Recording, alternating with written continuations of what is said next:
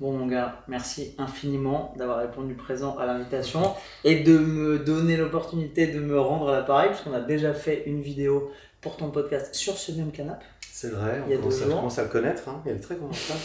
On, on y a des discussions très sympathiques, je trouve.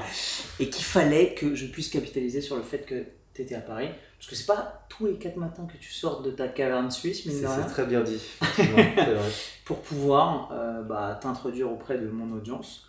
Euh, et puis donner aux gens qui me suivent euh, la chance et l'opportunité de pouvoir te découvrir. Parce que je pense que tu es un garçon exceptionnel et qui va être de mon devoir dans cette production audiovisuelle de pouvoir mettre tout ça en valeur. C'est trop d'honneur, merci, beaucoup. merci beaucoup. On va commencer avec la base de la base, évidemment, mais comme je sais que tu es un garçon hors du commun, je pense que la base va vite drifter. Et pour le reste des questions, j'ai une trame dans ma tête, mais tu vois, pas de papier, pas de notes, je suis totalement a cappella. Très bien. Aquapera, comme aurait dit ma, ma prof de solfège. J'ai jamais fait de solfège, c'est faux.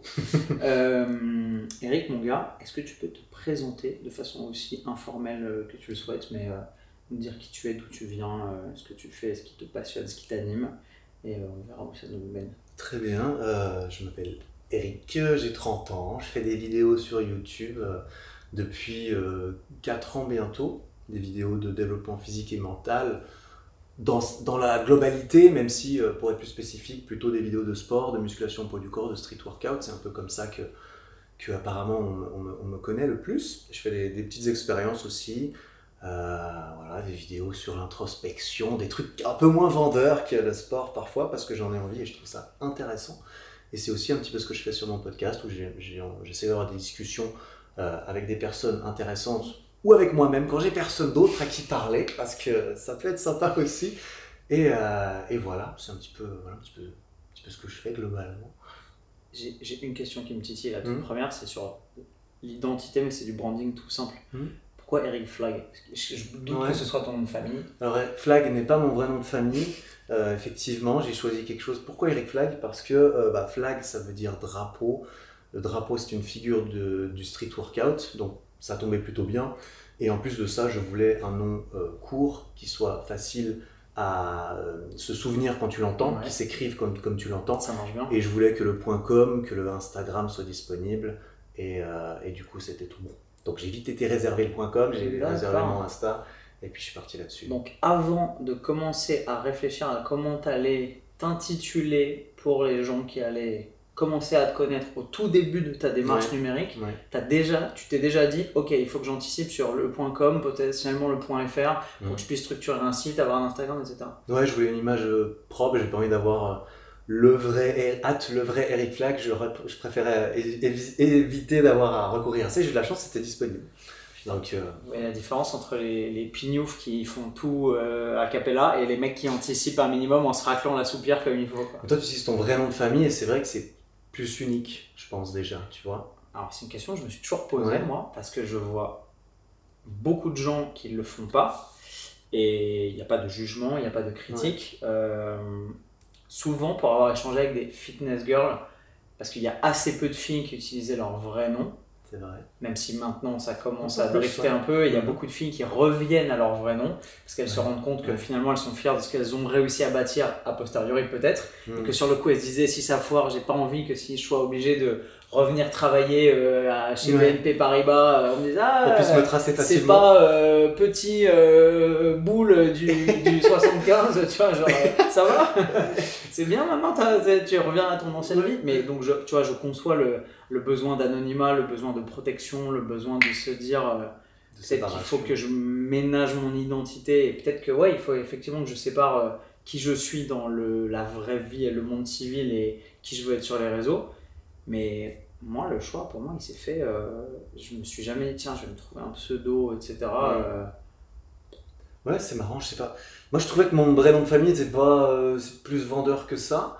Je sais pas pourquoi. Mais je pense que c'était aussi pour me protéger, en réalité. Parce que quand j'ai commencé à faire des vidéos, j'avais jamais fait de vidéo, je savais pas ce que c'était. ouais. Et je trouvais ça intimidant. Et, euh, et je me disais, en fait, si j'ai un pseudo aussi, c'est plus facile pour moi de me de protéger Eric, le vrai Eric, derrière un, un espèce de personnage. Et que comme ça, c'est le personnage que je peux afficher. Eric Flag, et je peux plus facilement me dissocier de ce personnage lorsqu'on lui envoie de la merde dans les commentaires, Mhm. typiquement, ou ce genre de choses. Et je me suis dit, bah, ce sera peut-être plus facile euh, de présenter cela comme étant mon travail plutôt que moi-même. Et, euh, et au final, bah, Eric et Eric Flag, ils ont fusionné pas mal. Et, et j'ai pas l'impression de jouer un personnage, c'est pour dire. Exactement ce que Beaucoup moins au début. Bah, forcément, je regarde mes premières vidéos, c'est en mode ouh là, je peux pas regarder ça.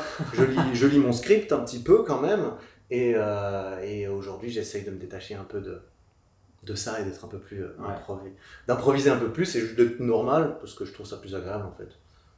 C'est ce que j'allais dire, je trouve pas que même si tu as créé un personnage peut-être par besoin de mm. protection initialement et pour, pour, voir un peu comment les choses allaient évoluer, pas l'impression que tu joues. Enfin, pour avoir côtoyé beaucoup de créateurs de contenu, euh, slash euh, influenceurs, youtubeurs, etc., tu as des gens qui jouent un vrai personnage qui incarne quelqu'un qui ne sont pas dans la réalité mhm. et ils mettent un masque au moment où ils lancent une story, où ils appuient sur un bouton de vidéo, où ils lancent un podcast, etc.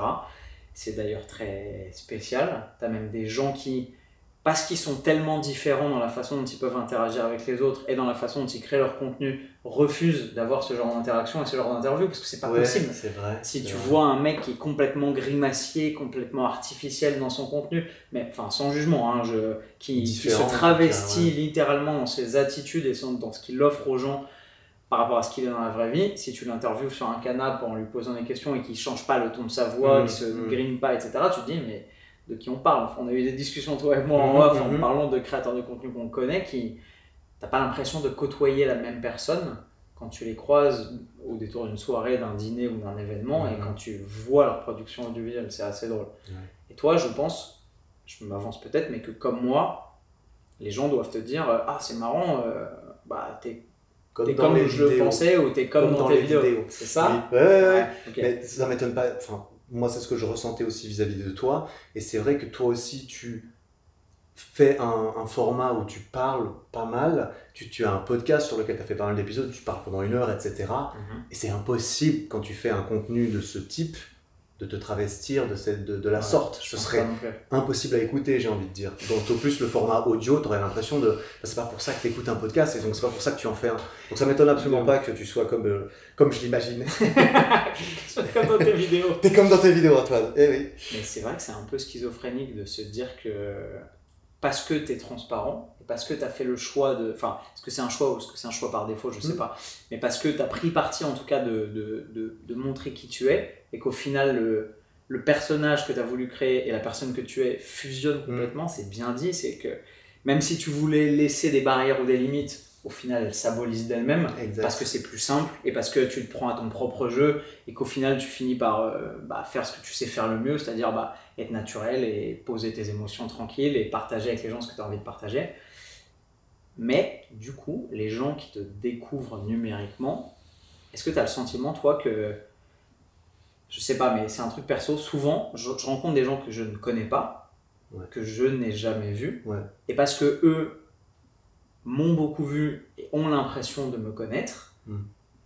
il s'instaure un début d'interaction quand ils commencent à me parler, où tu sens qu'il y a une cassure entre la connaissance que moi j'ai d'eux qui est nulle et la connaissance que eux ont de moi qui est gigantesque, hmm. et où inconsciemment ils se disent Ah bah on est déjà instauré dans une relation comme si on était voisins, qu'on s'était vu une quinzaine de fois ou qu'on s'était croisé à la muscu plusieurs fois et que je les avais spotés au bench et que voilà.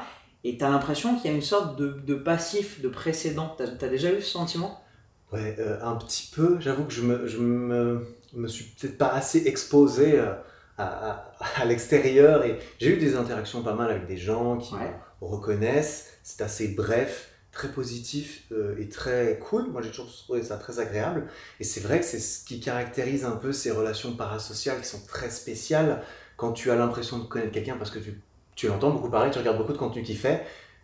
J'ai, j'ai, je sens, en fait, je sens qu'il y a un petit décalage parfois parce que c'est vrai que des fois, il y a des, des personnes qui viennent me dire bonjour. Et moi, en fait, je ne sais pas quoi dire. Du coup, j'attends en fait un petit peu que la personne ouvre euh, un sujet en mode ah j'ai souvent on me dit ah, j'ai regardé cette vidéo j'ai bien aimé ou j'écoute le podcast et là je rebondis dessus mais c'est vrai que sinon je bon, bonjour tu vois je dis c'est vrai que c'est un petit peu euh, c'est un petit il y, a juste ce petit moment un petit peu où il faut que ça se lance un peu. Mais ensuite ça va c'est très très cordial et très gentil. très étrange quand tu tombes sur des gens qui en plus sont parfois timides ou un peu introvertis. Oui, oui. Et là, tu te dis, ils ont. tu- enfin, je sais pas toi, mais moi, je les sens maintenant parce que j'ai l'habitude. Mm. Et parce que même si j'ai pas ta communauté, ça fait un moment que je fais ça et que je connais un peu la nature humaine, etc. Mm. Et je, quand je rentre dans une pièce, je vois si quelqu'un me connaît ou pas. Mm. J'arrive et je vois les regards sur moi, je vois les gens qui se retournent, je vois, je vois les mecs qui me regardent en faisant semblant de pas me regarder, tu vois ce que je veux dire. Oui, Et donc je sais si quelqu'un est dans un coin de la pièce en train de, de préparer un speech dans sa tête, je vais aller le voir, je vais lui dire ça et tout, tu sais, ça me rappelle euh, quand on était ado et que t'avais trop envie d'aller parler à une meuf et tu dis, Ouais. attends mais non, elle va me bâcher à toi, il faut Ouais, que je prépare un truc et La veille dans le lit, tu prépares, tu prépares ce que tu lui dis la veille dans le lit. Tu vois moi, j'ai- fait ça en tout cas. tu fais Eminem, tu t'écris des machin. Et, et quand la personne arrive et qu'elle est hyper timide et que tu sens qu'elle a pris sur elle de ouf, et que moi ça m'est arrivé d'avoir des mecs qui venaient prendre des photos avec moi et, et qui, et qui tremblaient tellement J'ai remarqué, j'ai aussi. Et ça m'a ça m'a- impressionné, j'avoue. C'est hyper impressionnant. J'ai trouvé ça très, très Et- et, euh, parfois, il y a un petit malaise initial, effectivement, de. Tu sens que la personne veut venir te voir parce qu'elle te témoigne de l'affection ou du respect ou de l'admiration et qu'elle veut te le communiquer. C'est Mm. super cool. Mm. Mais effectivement, de quoi on se parle, tu vois. mhm. Et on a peut-être plein de trucs en commun et on a peut-être. Et il y a Probablement, un, si- un espèce Si de. la personne est intéressée par ce que tu racontes, c'est que probablement que vous êtes intéressé par des choses Ouais. similaires. Il y a des points en probablement commun. une- il y a souvent un- une espèce de petit malaise. euh, C'est drôle. Mais c'est- mignon, moi, je trouve. je trouve ça cool. En parlant de typologie euh, psychologique, pour pas euh, paraphraser euh, la Bruyère et ses fameux caractères, mais Mm. en off, on en parlait, tu te décris toi-même, ou en tout cas tu te décrivais avant, comme quelqu'un d'assez timide et Ouais, ah introverti. oui, carrément.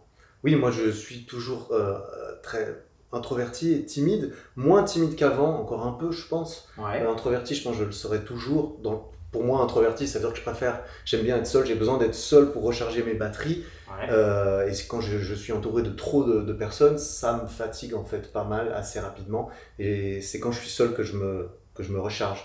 Et, euh, et, la timidité, ça vient aussi de mon adolescence, où j'étais assez seul et, et, euh, enfin seul, très peu confiance en moi, et je m'aimais pas vraiment, et j'avais l'impression que les autres m'aimaient pas non plus.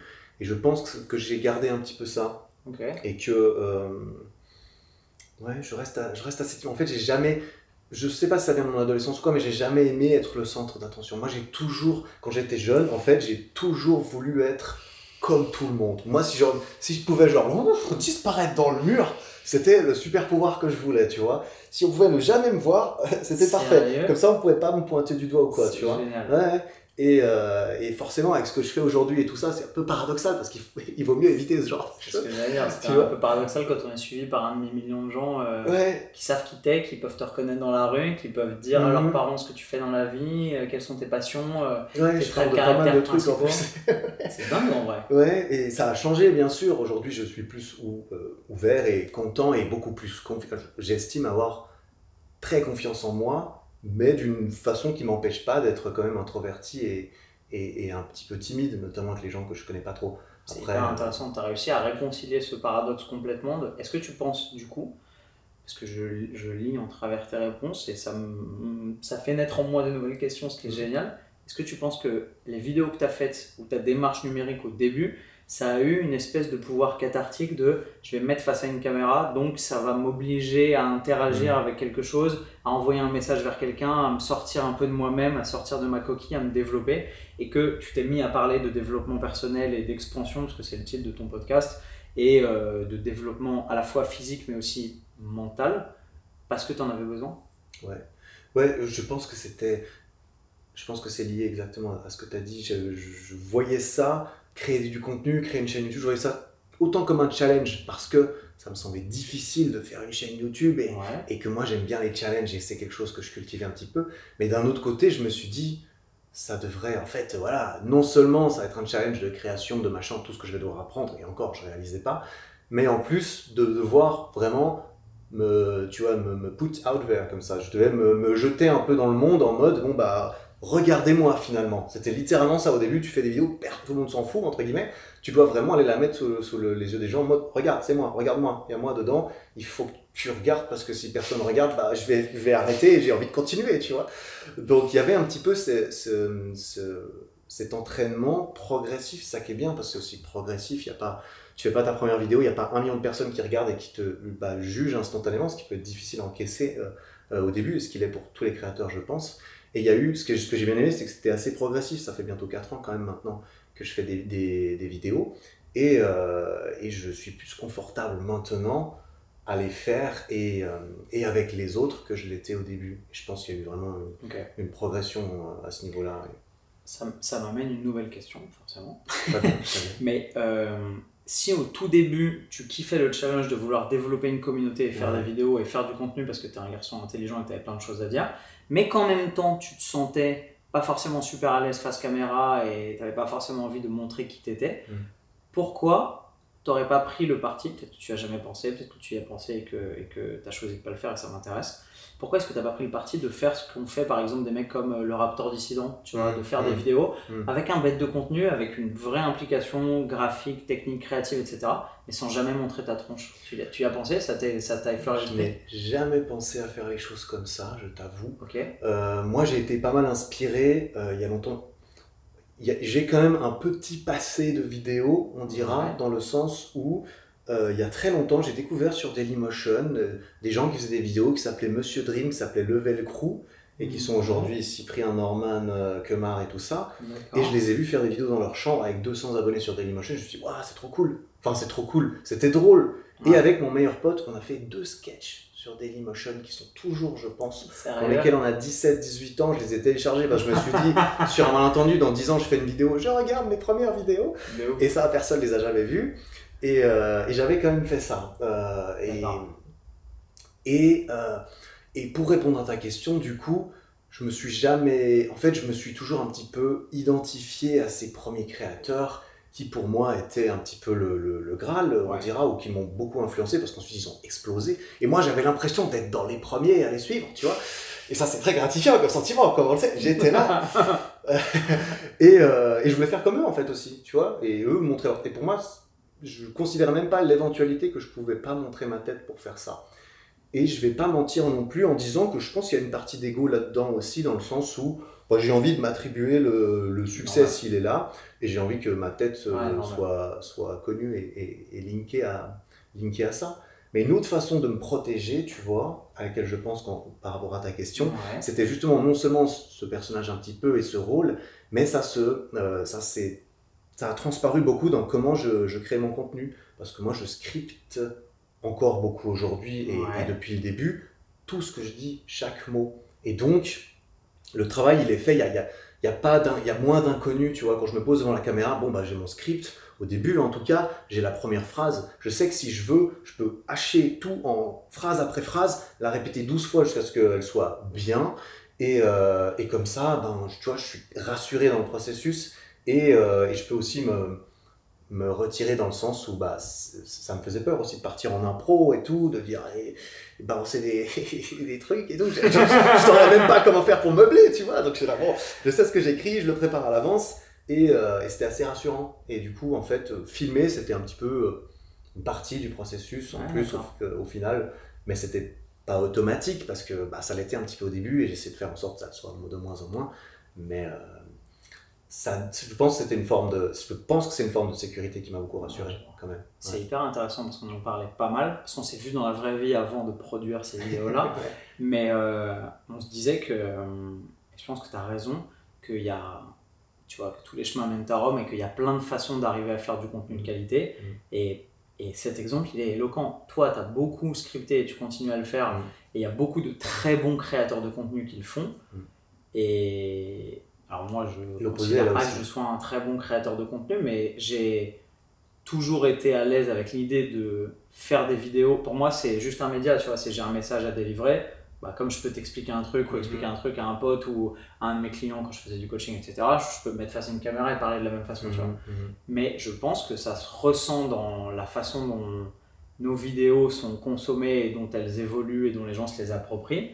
Parce que tu fais pas tout à fait le même contenu quand tu scriptes un truc au poil de cul ou quand tu fais un truc a cappella en prenant ta caméra et littéralement en disant Enfin, ça, c'est un problème que tu connais pas. Tu vois, moi, j'allume ma caméra et parfois je suis là Attends, comment je vais tourner ce truc? Euh, Tu vois, j'ai l'idée dans ma tête. Mhm.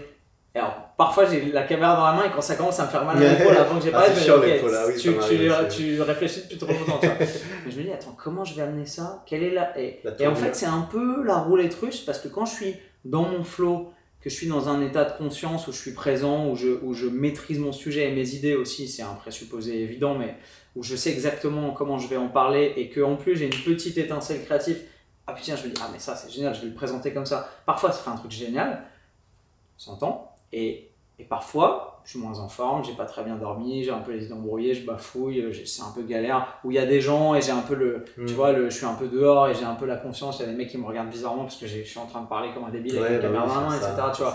Et donc du coup c'est un peu moins fluide, un peu moins machin, mais ça me dérange pas en fait. J'ai mm. jamais eu cette barrière de, euh, il faut que ce soit parfait.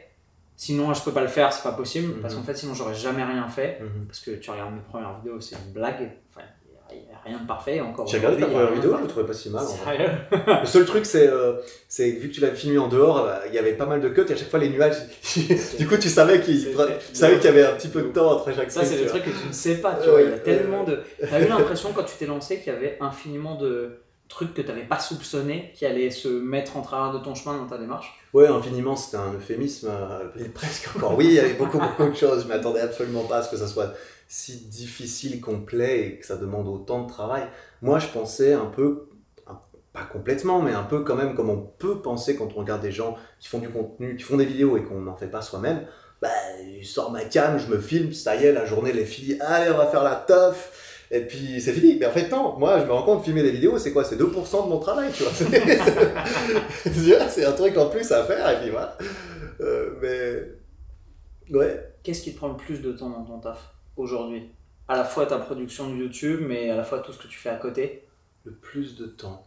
Euh, la partie créative, je pense. C'est-à-dire? C'est pour moi la plus difficile. La partie créative, c'est justement, vu que j'écris et que je planifie beaucoup ce que je fais, euh, réfléchir aux vidéos, réfléchir au sujet, écrire. Euh, moi, quand, quand, je crée une nouvelle vidéo, j'ai un petit document Word avec des petits trucs en mode titre, miniature, idée générale, euh, endroit où je vais filmer, etc. Mhm. Script éventuellement, et je remplis ces petites cases, on dira. Et la partie idée générale, c'est je balance un peu voilà, vite fait à quoi ça va ressembler dans, ma tête. Et ensuite, j'essaie de scripter tout ça. Et euh, de scripter, de préparer les. de faire du travail de recherche de ressources, etc. Typiquement, quand je fais un, un tuto, quand j'ai fait un tutoriel sur comment tenir en équilibre sur les mains, ouais je voulais en faire qu'un seul et dans ma tête je me disais ok si je vais en faire qu'un euh, il faut que ça soit le meilleur possible, là je, me mettais la pression en mode bon bah voilà du coup si je veux que ce soit le meilleur qu'est-ce qu'il faut que je fasse? Je commence par euh, tout écrire euh, comment moi je le verrais et ensuite mhm. je vais me faire toutes les vidéos qui parlent de ça que je trouve sur YouTube en français et en anglais ah ouais. pour voir si pour voir qu'est-ce que les autres ont fait et comment est-ce que je peux rendre ma vidéo encore plus complète de façon à me dire ok moi j'ai envie que la mienne en fait tu, quand tu l'as regardée tu as plus besoin de regarder les autres d'un plus on a regardé celle des autres. Parce que c'était. Euh, ouais, et, ça, c'est un processus du coup qui me demande du temps, de ressources, de recherche, de choses comme ça.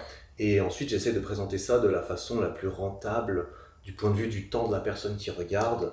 Je veux que chaque seconde. C'est la question que j'allais poser parce que moi, si je fais ça, je fais des vidéos de 38 minutes. Et ça m'arrive de faire des vidéos de 38 minutes plus souvent qu'il faudrait probablement, parce que l'algorithme YouTube n'est pas forcément tendre avec le contenu qui dure, parce que tout le monde n'a pas la capacité euh, intellectuelle de s'intéresser au même sujet pendant 38 minutes, mhm, mhm. voire 2 minutes parfois, mais... mais... Ça, c'est l'exemple plus, ça, c'est l'exemple plus extrême, tu vois. Comment tu arrives à synthétiser les deux, à faire autant de recherches, à vouloir être aussi exhaustif, tout en faisant un truc qui fait pas plus de... Euh, t'as une limite mentale, c'est quoi? C'est moins de 20 minutes, forcément? Pour le, la durée de la vidéo?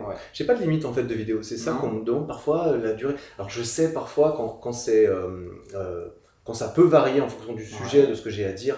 Oui, je sais que si je fais une vidéo de développement personnel, je vais pas faire un truc de 22 minutes, les gens vont pas regarder. C'est trop long quand t'as. Si, si j'ai l'impression qu'il n'y a pas une valeur perçue, ça dépend comment, ça dépend ce que je mets dans le titre et tout ça, tu vois aussi, si j'ai l'impression qu'il y a une grosse valeur. C'est peut-être pas un très bon exemple. En fait, ce que je, pour la durée de ma vidéo, ce que je veux, c'est quand je regarde ma vidéo, avant de la publier, que je me dise, là, il y a de la valeur, il y a de la valeur. Chaque seconde, en fait, j'ai envie que la personne, elle ait quelque chose à en tirer. Et du coup, peu importe si c'est vrai, si, la, si je trouve que chaque palier de 10 secondes a sa place, bah, je m'en fiche un petit peu de combien dure la vidéo, tu vois, quelque part. Après, je sais que c'est peut-être mieux quand même de faire des vidéos dans l'idée qui sont entre 8 et, entre 8 et 20 minutes, on dira. Jusqu'à 20 minutes, je trouve que c'est bien. Donc tu es hyper analytique avec ton propre contenu. Ouais. Tu, tu, décortiques tout et même une fois que c'est fait, tu revois les vidéos, tu réanalyses tout, etc. Ouais, et ça, ça me porte, ça me, prête un, ça me porte un peu défaut, tu vois. Typiquement, depuis le début, j'ai jamais réussi euh, à, assez régulièrement à faire plus qu'une vidéo toutes les deux semaines.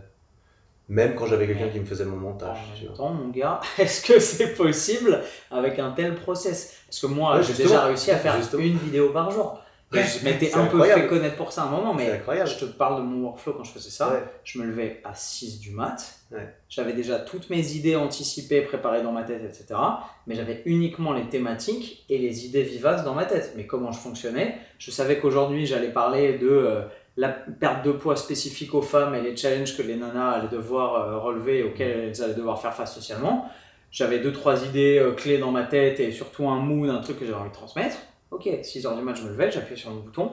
Alors, bah, je partais, je faisais mon truc. Allez, peut-être que sur les. J'ai fait ça pendant 3 mois. Peut-être que sur les 90 vidéos que j'ai faites, il y en a peut-être une ou deux, peut-être deux, où je me suis dit non, t'es en train de. Ça n'a pas de sens, ça. N'importe quoi, là, on s'égare, on se perd. Vas-y, je recommence. Et, et Mhm. Parce que la mort dans l'âme, parfois, je préférais me dire Ah non, attends, je vais faire une pirouette de chat qui retombe sur ses pattes et essayer de récupérer mon sujet, plutôt que de tout refilmer. Genre, refilmer un truc de 20 minutes, ça me faisait trop chier, tu vois. Mhm, mhm. Et du coup, bah, je finissais, je me débrouillais pour qu'il y ait le moins de montage possible parce qu'à l'époque, je ne savais pas monter. Bon, en plus, c'est une vidéo par jour, t'as pas le temps. Donc hein. mon objectif, c'était de faire le truc a cappella, de j'arrive, j'appuie, Ouais, je lance, ouais. je fais mon speech, bam, vous avez l'idée, la valeur ajoutée elle est là, je raccroche et terminé. Je fais une miniature en faisant vite fait une photo comme ça, euh, face cam et tout, et Mhm. terminé, tu vois. Et jamais j'aurais pu être aussi productif en termes de volume, parce que la qualité des vidéos que j'ai produites à l'époque a très probablement aucune commune mesure avec ce que tu fais toi, mais jamais j'aurais pu en produire autant, en tout cas en termes de volume, euh, si j'avais un process euh, euh, qui était même ne serait-ce que 10% comme ce que tu utilises pour produire les tiennes. Donc ça ne m'étonne pas que tu aies besoin d'autant de temps pour produire des trucs d'une telle qualité, tu vois.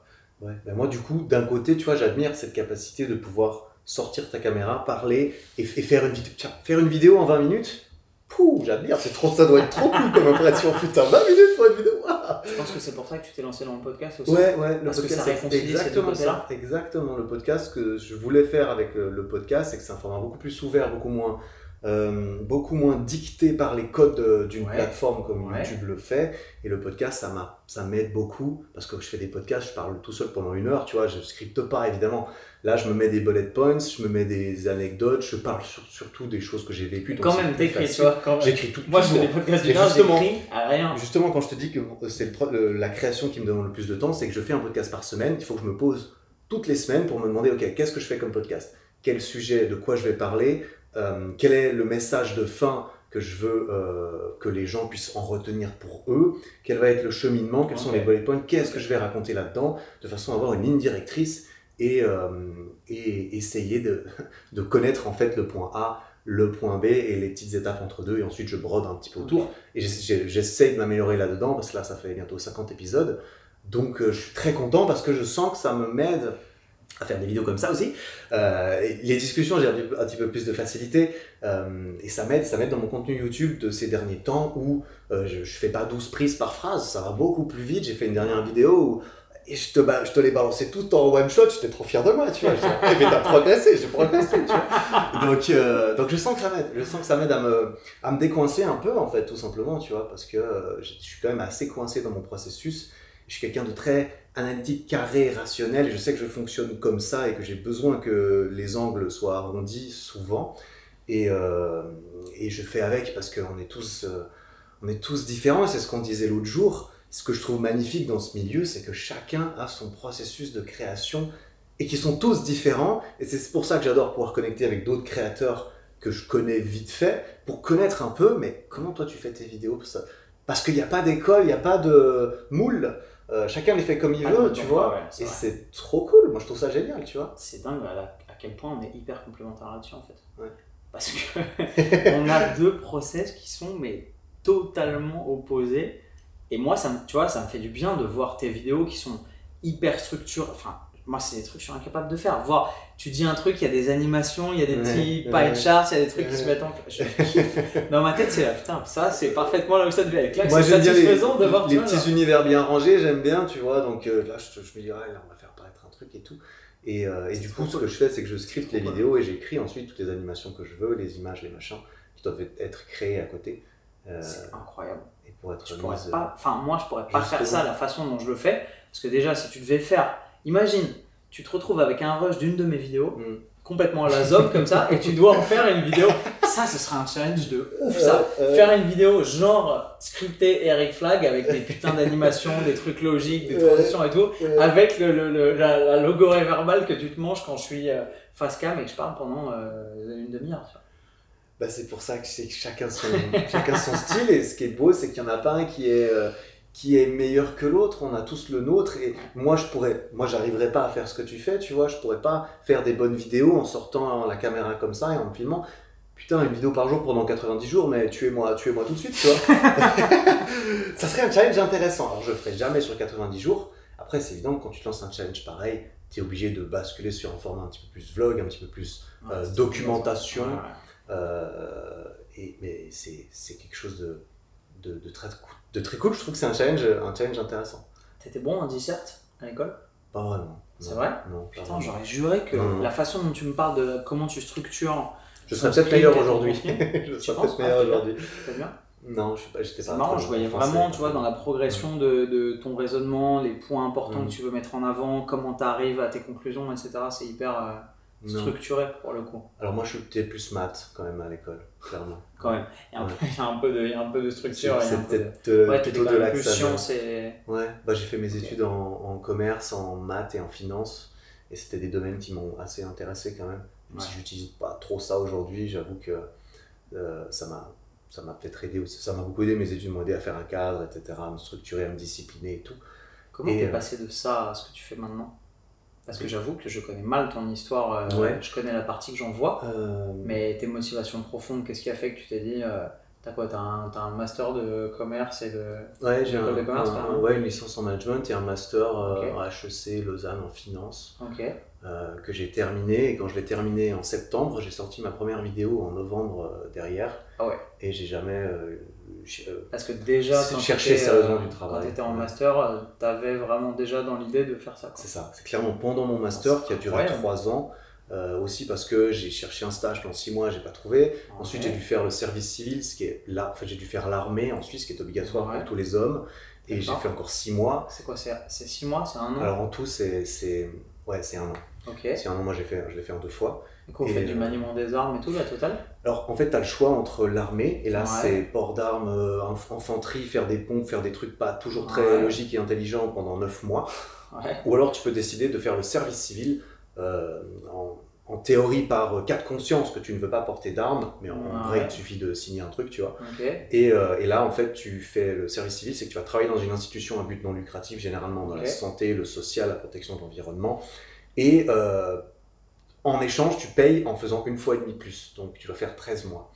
Euh, Ah ouais. 13 mois où tu es à 100%, tu travailles tous les jours dans une Parce entreprise qu'ils comme ça. considèrent que c'est te faire une fleur que de pas t'envoyer faire des pompes et tout, C'est possible, c'est possible. Moi, je trouvais ça cool parce qu'en fait, le soir, je peux rentrer chez moi, tu vois. J'avais l'impression d'avoir une vie normale. Ouais, il y a Parce qu'à l'armée, tu es à l'armée Ouais, de samedi matin, de, Ouais, ouais. de dimanche soir à samedi matin. Tu rentres chez toi que 40, euh, 24 heures. Ouais, c'est Et ça. moi, je pouvais pas ne pas avoir de vie et être en- à l'internat, je voulais pas. Donc, euh, donc j'ai fait ça et, et en fait, j'ai fait ces choses et c'était du travail un peu manuel, d'animation. T'as fait ça où du coup? Alors, euh, le. C'est dans plusieurs cadres différents. Ouais, j'ai fait ça en deux fois. La première, j'étais simplement employé de bureau. J'ai fait ça entre ma licence et mon, et mon master. J'ai fait 7 mois, j'étais employé de bureau dans une association de jeunesse où je faisais de tout, tu vois. En plus, c'était- c'était de la main-d'œuvre gratuite pour les entreprises parce que c'était Ok. sponsorisé par l'État. Et donc, euh, ils te prennent, même s'ils n'ont pas grand-chose à te faire faire parce que tu es gratuit. Et du coup, je faisais tout, les poubelles, le courrier, la compta. Tout ça. C'était pas ultra cool, mais voilà. Et ma deuxième animation, j'étais, ma deuxième animation, ma deuxième euh, affectation, c'était pendant mon master. Ouais. J'étais animateur dans une institution pour personnes handicapées physiques. Et ça, c'était incroyable après coup, parce que sur le moment, c'était. Enfin, j'étais animateur du coup, il y avait des personnes qui étaient résidentes là-dedans, c'était des personnes souvent qui. Toutes celles qui résidaient euh, dans l'institution étaient Ouais. dépendantes, ne pouvaient pas euh, subvenir à leurs besoins vitaux toutes seules. Notamment, il y avait pas mal de personnes atteintes de la sclérose en plaques, euh, des personnes qui ont eu des accidents de moto, de voiture et qui sont en rééducation infini, entre guillemets, malheureusement. Et on s'occupait de ces personnes. Et moi, j'étais animateur, j'organisais des trucs, j'allais faire. euh, euh, j'allais faire des muscles leur Ils étaient pas. C'était pas la spécialité de la maison, le sport, je t'avoue. Euh, c'était plutôt les balades et jouer au domino et faire des trucs. Mais j'avais beau, j'ai eu. Alors c'était émotionnellement très chargé comme expérience Ouais. et extrêmement enrichissant, mais j'avais quand même beaucoup le temps de réfléchir. Et c'est pendant ce master et pendant cette année où j'ai euh, soit rien fait, soit j'étais là-dedans, que je me suis posé des questions sur qu'est-ce que j'ai envie de faire en fait. euh. T'as choisi Après ça, tes affectations? Ouais, ouais, Ok, je pouvais choisir. d'accord. ouais, tu T'avais le choix entre plusieurs T'as le choix entre, entre énormément de choses. Ok, Ouais, ouais. c'est bien le. Mais tu peux tout à fait terminer, comme certains potes, euh, pas que ça soit moins bien, mais euh, concierge dans un hôpital, tu vois. Euh, et là, tu passes ta journée à laver par terre, à laver les vitres. Et j'ai un pote, il a déprimé parce qu'il avait dû faire ça, parce qu'il s'y est pris à la dernière minute et qu'il a eu Ok. plus le choix, tu vois. Donc il y a, il y, a, Ouais. il y a de tout et tu peux te débrouiller plus ou moins bien. C'est formateur, je pense. Ah ouais, c'est euh, c'est- génial, moi je trouve ça. pour votre ça très, jeunesse, très cool. qui bizarrement est un peu plus civique que la jeunesse française, peut-être, si je peux m'inscrire en faux. Hein, je vais faire un tout petit peu l'avocat du diable là-dessus. Et, et c'est pendant ces périodes-là que j'ai réfléchi à tout ça et que je me suis auto-éduqué sur le marketing digital, sur les réseaux sociaux, sur ah tiens, euh, il y a des gens qui font des trucs sur les réseaux et ça a l'air Pas intéressant. traîné, quoi. Là, t'avais quel âge? 26, Ah. 20, euh, Attends, quand tu 25, finis- 26. En France, quand tu finis un master, t'as entre 22 et 23. Ouais, alors moi je l'ai fini à 27 parce que j'ai perdu 3 ans en tout. Comment? Euh, la première année, j'ai redoublé la dernière année de mon lycée Ok. pour une raison stupide euh, qui n'était pas en rapport avec mes notes mais en rapport avec un, un travail, un gros travail de fin qu'il fallait faire. Euh, je l'ai fait avec mon meilleur pote, on a passé toute l'année à jouer aux jeux vidéo, on a raté le truc et donc on a redoublé juste à cause de ça. Mais non. Parce que le système était un petit peu, un petit peu bidon. Peu après, ils ont changé le système et ensuite ça marchait Ok. plus comme ça. Et euh, j'ai pris une année entre ma licence et mon master pour faire cette affectation, Ok. cette première, et pour faire un, un échange linguistique euh, à San Diego pendant Mhm. trois mois pour apprendre l'anglais, pour faire la Ok. teuf. Et ensuite, mon master, il y, a, il y a eu à nouveau six mois où j'ai cherché un stage, j'ai rien trouvé. Donc six D'accord. mois perdus plus Ok. euh, plus ça. Donc Ok. 3 ans en tout, donc j'ai fini à 27 ans. Et, euh, et mon master, c'était entre 24 et 27. Donc c'était Ouais, logique. cette période-là que j'ai réfléchi à tout ça. Mmh. Et que je me suis dit, au fur et à mesure que je m'instruisais, je m'éduquais là-dessus, je me suis dit, tiens, ça me tente, j'ai envie d'essayer ça. Et la fin de mes études, c'est le moment parfait. Parce que j'ai rempli mon contrat vis-à-vis de mes parents qui ont payé les études. Enfin, quand même, j'ai terminé les études, j'ai fait le bon élève, je suis allé jusqu'au bout. Je dois trouver un travail, mais il y a peut-être moyen d'essayer de négocier une expérience entre deux. Sur un malentendu, ça fonctionne. et j'ai pas besoin d'aller chercher un travail ah, sur un gros malentendu au début. Et, euh, et ça a porté ses fruits, manifestement. Mais c'est pour répondre à ta question, c'est comme ça que je me suis retrouvé depuis mes études. Mais c'est dingue. En vrai, quand tu dis j'ai jamais vraiment travaillé pour Mm. personne, Mm. c'est incroyable. Ouais, et je trouve ça presque dommage en vrai. Euh, parce que je me dis que je, je manque en fait de cette expérience, tu vois. Je me dis, alors euh, c'est pas que. Ça viendra. Tu peux, Ouais. Je suis sûr qu'il y a des mecs qui cherchent de la main-d'œuvre qualifiée pour aller faire ramasser des patates ou. Le pire, c'est que dans ma liste d'idées, dans ma liste d'idées de vidéos, il y a Ouais. des idées d'expérience. C'est je cherche un travail et je me fais engager quelque part en étant euh, youtubeur qui a un CV vide depuis 3 ans et tout. Après, je, vais pas, je pense pas que je vais le faire parce que je trouve que ce serait pas cool pour l'entreprise, sachant que je vais pas rester chez eux derrière et que je vais leur faire perdre leur temps, tu vois. Tu risques d'être démasqué assez vite. Ouais, en plus, c'est vrai que maintenant ça Je devient plus difficile. Je non vous ai peut-être vu. Non, Euh, non, pas je, moi. non, je connais pas. Non, pas je moi. crois. Non. Mais, euh, mais ouais, à, à part pour ces, ces expériences de service civil, où là je travaille à 100%, euh, 8h, 18h tous les jours, euh, j'ai j'ai pas travaillé euh, par ça. ouais. C'est incroyable. Ouais. Et pourtant, alors, tu as fait des études, euh, tu vois, euh, de qualité, etc. Et tu as, eu un- t'as eu une formation rigoureuse, mais pourtant, tu as cette rigueur et ce... Tu vois, moi, je te vois comme un mec qui bosse. Mm. Je te vois comme un bosseur. Il y a des mecs qui ont du succès, que je connais, qui sont des branleurs. Mais ça leur enlève rien, c'est juste leur personnalité, la façon dont ils font les choses, etc. Toi, on sent une rigueur, on sent un sérieux dans la façon dont tu fais les choses, on sent une organisation, etc qui sont généralement des trucs qu'on apprend plutôt dans le milieu professionnel que euh, qu'en allant faire la teuf euh, au Macumba Club. Quoi. Mhm, mhm. Donc euh, tu, ça, tu l'as appris tout seul en fait.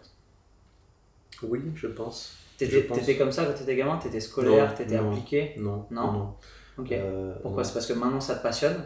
Ouais, je que pense. tu vois l'intérêt? Je pense. C'est qu'en fait, je me suis mis dans cette dynamique quand, bah, tu vois, j'arrive à la fin de mes études, j'ai un diplôme, mais je vais pas l'utiliser. J'ai fait 6 ans d'études et je dis à mes parents, bon, les gars, en fait, je vais sûrement pas partir là-dedans. Et je leur dis, laissez-moi une chance, laissez-moi six mois, une année, j'essaie de faire mes trucs sur les réseaux, ça marche pas, bah, j'irai chercher du travail, mais nourrissez-moi et logez-moi pendant ce Parce temps-là. qu'ils te sponsorisaient Voilà, ils pendant moins la première année. Bah ouais. oui, justement, j'ai dû... au début, je faisais semblant de chercher du travail quand je faisais mes premières vidéos pour dire à mes parents, ouais, je cherche mais je trouve pas. Et j'étais dans ma chambre quand ils étaient pas là, je me filmais quand ils étaient pas là, tu vois. Et je me suis dit, bon, ils vont finir par l'apprendre. Ils le savent ça? Oui, je leur ai dit. Ai ah, on en rigole maintenant, on en rigole. Mais il est venu un temps, euh, début janvier, donc deux mois après que j'ai commencé, où je me suis Ouais. dit, papa, maman, bon, en fait, je cherche plus du travail, j'ai envie de faire ça, euh, j'ai envie de me laisser une chance de faire ça. Mes parents étaient très cool, j'ai bien, j'aime bien aimé comment ils ont réagi, c'est qu'ils m'ont dit, bah, c'est super, on veut bien que tu fasses ce qui te plaît, on veut bien que tu manges et que tu quittes la maison éventuellement aussi. Là, t'avais 28 balais là. quel est ton plan? Ouais, 28 ans. Ouais. il, Euh, il est 20 temps de, il est temps de 27 ans, dégager. j'avais. exact. 27 ans. Bah oui, tu vois. Et, euh, et c'est pour ça qu'ils m'ont dit, ok, c'est cool, mais comment tu as prévu de pouvoir subvenir à tes besoins? Et, euh, et j'ai dû préparer un genre de business plan où je, où je montrais un peu comment. Donc, tu leur as fait un PowerPoint Bah, je leur ai pas fait un. On, on va pas jusque là, mais je leur ai expliqué. Maman, l'heure est grave. Tu vois, Nous sommes en guerre. mes parents ils y connaissent rien à ça. Du coup, je leur dis, Ah ouais. on peut gagner de l'argent. Ils disent, bon, on veut bien te croire, mais comment Comment Euh, Montre-nous. Je montre-nous. veux voir l'échec et les. On veut voir comment ça se passe. Et du coup, je leur ai présenté un petit peu mon plan qui était ok, bah, je vais vendre euh, un produit. un- en fait, l'objectif que je me suis fixé devant eux et que je me suis un peu engagé à, à faire, c'est je veux vendre un premier produit d'ici la fin de l'été qui arrive. Donc. Dans ta tête, c'était quoi Un programme? c'était un programme de nutrition. C'est Ok. ça, c'est ça que je voulais faire. Parce que quand, euh, parce que ça faisait déjà 10 ans que je faisais de la muscu euh, à ce moment-là et j'avais l'impression d'avoir compris beaucoup de choses euh, vis-à-vis de ça Ouais. de par beaucoup d'échecs. Et euh, il fut un temps où j'avais acheté le programme d'un autre, euh, d'un autre euh, créateur de contenu. J'avais acheté son PDF Ok. à 70 dollars et tout. Et je me suis dit, le programme est quali. Franchement, c'est cool. Ouais. Mais je ne pouvais pas m'empêcher de me dire, ok, le mec m'a quand même vendu un PDF pour 70 dollars. Il en vend sûrement beaucoup à plein d'autres personnes. Ça, ça se fait tout seul. Ça a l'air intéressant comme business model. Tu vois, je me suis dit, ouais, il y a sûrement. C'était qui euh, ouais. Tu- tu- Il s'appelait euh, euh, Kinobody. Ok. Tu le connais? Greg Ouvier Greg O'Gallagher, euh, j'ai beaucoup suivi ce qu'il faisait, beaucoup beaucoup moins euh, aujourd'hui, mais j'ai vraiment suivi euh, un à l'apogée de son blog et tout. Moi j'ai suivi son blog avant que ça soit sur YouTube. En, marketing, euh, en, construction d'audience, de, communauté et tout, c'est un, C'est un gros c'est un vrai vrai tueur. Et moi aussi, je le suivais quand il avait euh, 180 000 abonnés, 200 000 peut-être, Mhm. et où euh, il avait une personnalité un peu spé, où tu savais pas vraiment si ça allait pouvoir décoller, etc. Ouais, ouais, ouais. Le PDF était quali quand même J'ai Ouais, j'ai trouvé, j'ai trouvé ça cool. C'était un, un de ces programmes de muscu, tu vois, prise de masse, tout ça. Ouais, ouais. Et, euh, et je me suis inspiré de ça en me disant, ok, bah, je peux faire pareil. En fait, apparemment, c'est testé, approuvé depuis des années. Les Américains ont déjà testé le truc. J'ai qu'à faire euh, pareil, entre guillemets, à ma sauce. Et c'est pour ça que je me suis dit, bah, je vais essayer de faire ça euh, d'ici 9 mois. Laissez-moi une chance. Bah, je, je vais le faire à ma. Je sais pas si j'avais cette prétention, mais euh, en tout cas, j'ai essayé. Et, euh, et c'est comme ça que je me suis mis d'accord avec mes parents. Et pour en revenir à ta question de la discipline et la rigueur, Ouais. en fait, j'avais toute cette pression que je me suis mise. Je me suis mis énormément de pression au début, vis-à-vis de moi-même, mais aussi vis-à-vis de mes parents, tu vois. Je, je me lance là-dedans. J'ai pas envie d'avoir l'air d'un clown devant mes parents. J'ai pas envie d'avoir l'air d'un clown devant moi-même. Et, Ouais. et, et, et en fait, j'avais surtout pas envie de devoir arrêter et d'avoir les regrets derrière de me dire, ouais, mais j'aurais pu essayer un peu plus dur, un peu plus fort. Parce que je, je me disais, en fait, si t'arrêtes et que ça marche pas, parce que, ou quoi, ou que t'arrêtes, et que tu vas faire autre chose, tu reviendras plus jamais là-dedans, en fait. Je me suis dit, ça va être dur à encaisser, enfin, ça va être la preuve que t'as raté ou que c'est pas pour toi. Et je me suis dit, bah, je veux bien avoir cette preuve que c'est pas pour moi, mais je veux pas Putain, me dire que. dur avec toi, non je crois, je crois. Et, j'avais, j'ai- et du coup, je me suis pas trop laissé le choix et je savais qu'il fallait que je fasse les choses euh. Euh, le, du mieux possible. Et je pense que c'est ça qui a forgé un petit peu ça. Comment tu vis la relation à l'échec du coup? Parce que toi et moi on le sait, Mm.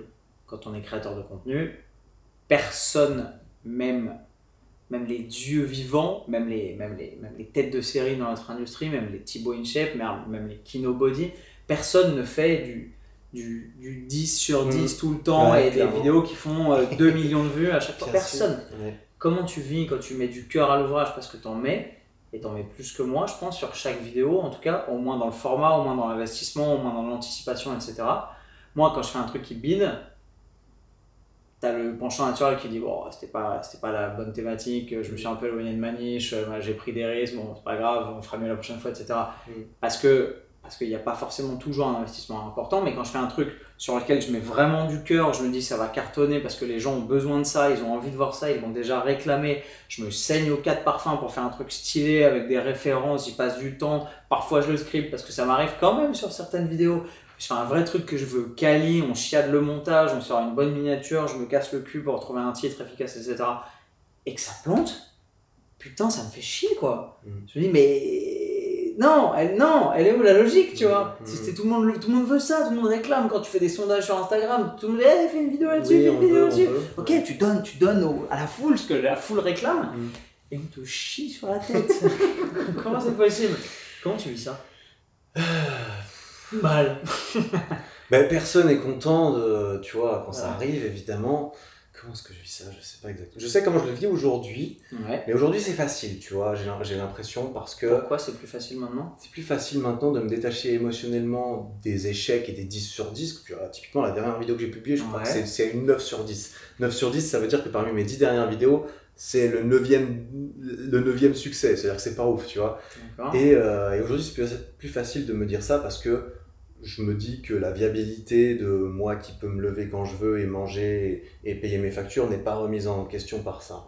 Et donc aujourd'hui, c'est plus simple de me dire, bon, bah, la prochaine, ça sera sûrement mieux. Alors qu'au Euh, début, tu avais vraiment la ouais, pression début, sur les épaules de dire si je fais un truc et que ça bide, ça remet pas en question le succès de cette vidéo, mais le succès de l'ensemble de ma démarche, de moi en tant que créateur de contenu, qui a arrêté euh, sa dynamique professionnelle en sortant d'HEC euh, Genève, Lausanne Lausanne. J'allais ouais. dire Montréal, mais Lausanne. que dalle, non, parce que j'ai pas trop fait HEC Montréal et c'est le nom qui m'est venu en tête, ça n'a rien à voir. Euh, et ça remet tout en cause parce que je suis pas capable de faire une vidéo qui marche en fait. Mhm. Au début, tu sentais vraiment ça? Je sentais ça. Je t'avoue que j'ai pas le souvenir d'avoir eu des échecs incommensurables Ouais. dans mes vidéos. Euh, Il y en a eu qui ont pas bien marché. Ok. Mais j'essayais de voir euh, à l'avance. C'est vrai qu'au début, j'avais. Tu vois, je te dis que j'avais prévu de faire ce programme et tout ça. La plupart de mes vidéos de ces 6-9 premiers mois, j'avais quand même une idée d'une trame de celle que je voulais sortir. Je voulais sortir des vidéos sur X ou Y sujet, aussi dans le but de me dire, ok, mais je veux me crédibiliser et essayer de construire une certaine autorité, mine de rien, sur Ouais. certains sujets, de façon Ouais. à pouvoir vendre quelque chose en concordance derrière. Et donc je me disais, bon ben écoute, cette vidéo elle marche moins bien, j'en ai, des- j'en ai plusieurs qui sont prévues. J'essayais de ne pas voir ça dans, sur le moment, mais de voir ça, comme tu l'as dit, dans un ensemble plus grand. Mais l'ensemble plus grand comprenait les choses dans le futur en mode, bon ben on verra bien à ce moment-là, quand je ferai un petit, euh, un petit feedback sur, euh, un petit flashback sur tout ce qui s'est passé, Mhm. j'essaierai d'évaluer la chose dans l'ensemble et de ne pas accorder trop d'importance aux, ouais, aux gros bits euh, qui se sont produits euh, en cours de route. Ça arrive. Et j'essayais en fait de, de tout de suite pouf, de taper et poser. En fait, quand je publie une vidéo, c'est un des rares moments où je me pose mon cul sur le canapé, je suis là, ok, je branle plus rien aujourd'hui, j'en ai marre, ce soir je regarde Netflix, c'est fini. Mais le lendemain, c'est tête dans le guidon, je pars sur autre chose. Et je, Direct. regarde, et je regarde même plus trop euh, ce qu'elle a fait la vidéo en mode euh, j'essaye de sain, passer à la suite. C'est bien, c'est pas mal. Ouais. T'as beaucoup de. Moi, j'ai, j'ai, je l'ai eu fait, et ça m'arrive de le refaire parfois quand, je fais, quand j'ai un lien émotionnel particulier avec une vidéo, Mm. de limite, pas passer plus de temps à regarder comment la vidéo s'en sort, et est-ce que ça va marcher et tout, mais d'avoir limite plus de charge mentale de bah, pourquoi ça marche pas bien, ou pourquoi est-ce que les gens la kiffent Mm. pas, etc. Mm. Davantage que la charge mentale que j'ai investie pour en faire un produit de qualité. Tu vois Ouais. ce que je veux dire? Ouais, Ce qui est vois. super malsain au final. C'est comme ne pas aller en cours ou passer ton année à jouer aux jeux vidéo et ensuite euh, stresser pendant trois mois sur les résultats du bac et, euh, Mm. et te demander pourquoi est-ce que tu as été recalé, tu vas au rattrapage et t'es pas pris, tu vois. Mhm. C'est super incohérent, mais je pense qu'on est un peu. Enfin, moi j'ai tendance à être un peu comme ça et je connais beaucoup de créateurs qui sont comme ça.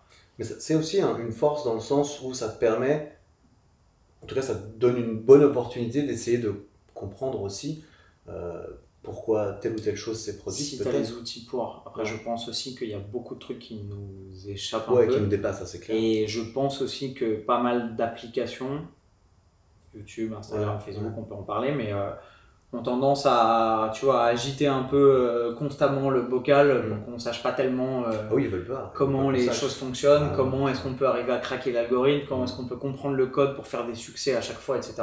Mm. Et même quand tu regardes chez les gens qui essayent de faire ça, de oh il y a une vidéo qui cartonne et j'essaye de faire la même Mm. en émulant la même miniature, le même titre, la même vidéo, etc. La plupart du temps, ça fonctionne pas. Quoi. Ça fonctionne pas. Il y a- pas de les mêmes euh, ingrédients, j'ai fait la même salade, pourquoi c'est. Les mêmes ingrédients ne donnent pas la même euh, recette, manifestement. Donc, euh, ouais. Quand est-ce que ça a commencé à marcher pour toi, à prendre, à, où où tu t'es dit, ok, c'est bon, j'ai fait le bon choix. C'est, là, c'est, là, c'est, là, c'est parti. Euh, C'est peut-être un point que beaucoup de gens attendent, parce qu'il y a, il y a dans le sens, probablement ça y est, j'ai de gens. réussi. Pas ça y est, je suis arrivé, mais, mais ça y est, j'ai réussi à construire un truc qui est tangible, qui est crédible, qui, où tu vois, ça commence à fonctionner, ça prend ce que j'ai fait. Hum. Parce qu'il y a plein de gens qui en restent toute leur vie peut-être au stade que tu as décrit où vas-y je pense que je vais faire ça, je vais essayer de faire des vidéos et vivre de ma passion, etc. Ils commencent à se filmer, ils se filment, ils se rendent compte que c'est dur, que finalement ils ont peut-être pas le le- l'allant, le, charisme, le- la qualité de la démarche pour, les connaissances, le j'en sais rien, le vécu, le- la technique. Et ça en reste là en fait. Ils font euh, 5, 7, 10, 15, 100, 1000 vidéos. Et au bout d'un moment, ils se disent, non, enfin, 1000, j'exagère un peu parce que je pense que si, si au bout de 1000 vidéos, t'as pas compris que c'est pas ton truc et que ça marche pas, faut raccrocher les gants, faut faire Ouais. autre chose. Mais Ou alors tu le fais parce que vraiment ça te plaît, tu t'en étais détaché du. exact, C'est un hobby, quoi. exact. Mais t'as aussi des gens qui continuent à espérer que ça, tu vois, genre, à percer, Mhm. même si j'ai Mhm. horreur de ce mot, mais tu vois, dans leur dynamique de bah, j'essaye, j'essaye, j'essaye, et puis ça va bien finir par marcher. Puis tu- enfin, et d'un œil extérieur, en étant totalement objectif, tu te rends compte que ça marche pas. Quoi. Ils en vivent pas, ils, ils Ouais. fédèrent aucune communauté, ça, leurs propos, ils n'évoluent pas, mais en même temps, ils restent pareils, mais c'est toujours pas forcément super intéressant, ou c'est mal anglais, ou c'est. Enfin, de l'extérieur, tu te rends compte, de l'intérieur, tu te dis, le mec est en train de patauger complet. À quel moment tu as senti que ça décollait de ça? Ou est-ce que tu jamais passé par ce stade-là? Ou est-ce que direct ça a pris et que tu as fait une vidéo, tu as eu 1000 abonnés d'un coup, tu t'es dit ok, bah ok, il y a un vrai intérêt, je suis vraiment dans le truc et bah bam, bam, ça enchaîne? C'est con à dire, Ouais. c'est pas con à dire, je vais dire exactement la vérité, quelque chose pour lequel du coup je me sens mal à l'aise parfois quand on doit donner des conseils, c'est que j'ai toujours eu dans mon travail et mes vidéos Ouais. un feedback immédiat positif la plupart du temps. Je sortais une vidéo, je gagnais quelques abonnés. Je sortais une, autre vidéo, je gagnais encore des abonnés, les vidéos faisaient un peu plus de vues. Et du coup, je n'ai jamais Direct été en fait. j'ai jamais été dans une période de stagnation Super et, et c'est pour ça que je peux pas savoir ce que c'est que de faire 50 vidéos de suite et de faire 500 vues de suite et de garder les mêmes 300 abonnés. Je ne sais absolument pas et je, je n'ai aucunement. Je ne peux absolument pas dire que moi j'aurais, j'aurais cravaché comme un porc, tu vois. En mode ouais, c'est pas grave, euh, c'est normal, il faut euh, se battre. Et il y a plein de créateurs, pendant deux ans, ils ont galéré pendant très longtemps pour, euh, pour prendre un peu de traction et tout ça. Et moi, je me sens un peu bizarre vis-à-vis de ça parfois parce que j'ai fait quelques vidéos et ça, a- ça a assez bien marché. La quatrième vidéo que j'ai fait, c'est comment commencer le street workout. C'est une Ouais. vidéo assez, assez carrée en mode bah, comment commencer le street. Il n'y avait pas beaucoup de vidéos là-dessus. La vidéo, elle a, elle, a, elle a très- elle a tout de suite très bien marché. C'est-à-dire, pour avoir une idée de. Euh, bah, en fait, j'ai fait ma première vidéo en novembre, euh, le 17 novembre 2017, je crois, un truc du genre. Et à la fin de l'année 2017, donc Ouais. un mois et demi après, j'avais 3000 abonnés sur ma chaîne en 4 vidéos, sauf erreur. Oh waouh Ouais. Ah ouais, ok, d'accord. Donc, euh, putain, incroyable. Alors Et, que, euh, en comparant mon expérience à la tienne, même si c'était avant, Mhm. parce que c'était en Oui, c'est pas- 2016, C'est pas pareil. je suis pas sûr que la temporalité joue, mais ouais, j'ai, je crois que j'ai fait les, les 90 premières vidéos que j'ai faites. À la fin des. Alors j'en ai fait 5 ou 6, peut-être. Mais non, je dis des conneries, j'ai fait déjà une quinzaine de vidéos avant de me lancer ce challenge de 90 vidéos. Mhm. Donc en gros, je suis arrivé à plus d'une centaine et j'avais euh, ouais, 3 ou 4 000 abonnés. Mhm. Tu vois, c'est pour ça que je me sens et ce qui est bizarre, ouf, c'est moi. que j'ai fait ça, ça a à peine bougé, tu vois, je prenais genre euh, 10 abonnés, 20 abonnés par Mhm. vidéo, mais pareil, Mhm. ça allait dans la bonne direction. Et je j'étais pas non plus focus sur cette métrique-là. Je me disais, j'ai des trucs à dire, j'ai envie de les dire, j'ai envie de partager. Il y a des gens que ça aide, qui réagissent, qui interagissent avec moi dans les commentaires, parce qu'à l'époque, je répondais à tout le monde. Et j'étais super investi avec les gens, la communauté, parce que je voulais vraiment en faire un truc collectif et donner de la valeur. Et au bout de ce truc de 90 vidéos en 90 jours, là, je pense que c'était la longue traîne en fait. L'algorithme, euh, ça s'est énervé, les trucs ont commencé à se cross-référencer, etc. Et d'un coup, il y a eu une espèce d'effet de levier, je sais pas ce qui s'est passé. Mhm. Et d'un coup, euh, je suis passé en deux mois de 3000 à 10 000, puis en trois jours de 10 000 à 20 000. Ouais. Euh, et après, quasiment comme ça, jusqu'à 30, 50, Mm. 60. Et après, ça fait vous, vous. Et après, j'ai fait wow, wow, qu'est-ce qui se passe? Je fais quoi? Genre, fais 90 d'un coup ou quoi? Euh, Et je pense qu'en fait, bah, l'effet de levier de référencement naturel s'était estompé, ou Mhm. tu vois, tari. Et là, il a fallu que je me dise, ok, je remets tout en question, que je comprenne comment ça fonctionne, et que je me dise, ok, là j'ai des gens qui sont super intéressés par ce que je fais, mais est-ce que potentiellement il peut y en avoir plus? Je savais pas, tu vois, je me suis dit, ok, ça se trouve c'est mon plafond naturel, mais comme la croissance musculaire, ça y est, je... Et il va falloir que je me dope si je veux pour avoir plus d'abonnés, ouais. Et je me dis, ok, maintenant je vais essayer de faire du contenu et je vais peut-être maturer un peu plus les sujets, réfléchir, réanalyser mon contenu, machin et tout. Et je suis passé par des cycles comme ça où après ça a redécollé, ça a remonté, ainsi de suite, tu vois. Mais jamais j'ai eu cette espèce de. C'est admirable et c'est incroyable en même temps. Mais je pense que ça tient, par définition, au fait que tu as directement anticipé sur ta création de contenu et que tu t'es pas dit, oh, je vais faire des vidéos, j'ai des trucs à dire, on va voir si ça marche. Moi, la première, je l'ai faite la fleur au fusil parce que j'avais des clients de coaching qui me posaient des questions et j'en avais marre d'avoir la même question tout le temps. Je me suis dit, ok, vas-y, je vais te faire une vidéo, je vais te la mettre sur YouTube. Puis tu me diras euh, si tu trouves ça intéressant et si c'est cool. Voilà. Mhm. Et littéralement, j'ai fait le truc, j'ai copié le lien et ensuite je l'ai envoyé à mes clients. Genre, voilà, regardez ça, ça va répondre aux questions que vous m'avez posées la semaine dernière. Et pas du tout en mode euh, j'ai déjà une structure hyper établie avec un programme, un truc où je veux emmener, etc. Ouais. Ce qui fait que, et je pense que les gens l'ont compris, voilà, c'est- pas par hasard. Tu sais, souvent t'entends les gens qui sont extérieurs à ce milieu dire Ouais, mais moi aussi je peux le faire, moi aussi je peux faire des TikTok, moi aussi je peux, je peux euh, me mettre face à chez moi et faire des vidéos. Mm. Et là, on a parlé, ça fait quasiment une heure, C'est vrai déjà. uniquement de la partie émergée de l'iceberg, uniquement de ce que les gens voient. Ouais, ouais. Et pourtant, je suis persuadé que là, il y a des gens qui prennent des claques et qui se disent Ah ouais, c'est incroyable. Genre, c'est comme ça que tu construis une communauté avec un demi-million d'abonnés et qui va évoluer énormément et qui sera peut-être plus à un demi-million quand les gens verront cette vidéo. Et c'est comme ça que tu arrives à, au succès, parce que c'est un succès indéniable, mais c'est peut-être pas le succès que tu visais ou c'est peut-être pas juste qui caractérise le succès dans ta vie ou il y a, il y a plein d'autres aspects qui font le succès, mais en tout cas, c'est le succès de ta démarche digitale, numérique, entrepreneuriale sur ce plan-là. C'est incroyable à voir et je t'en félicite.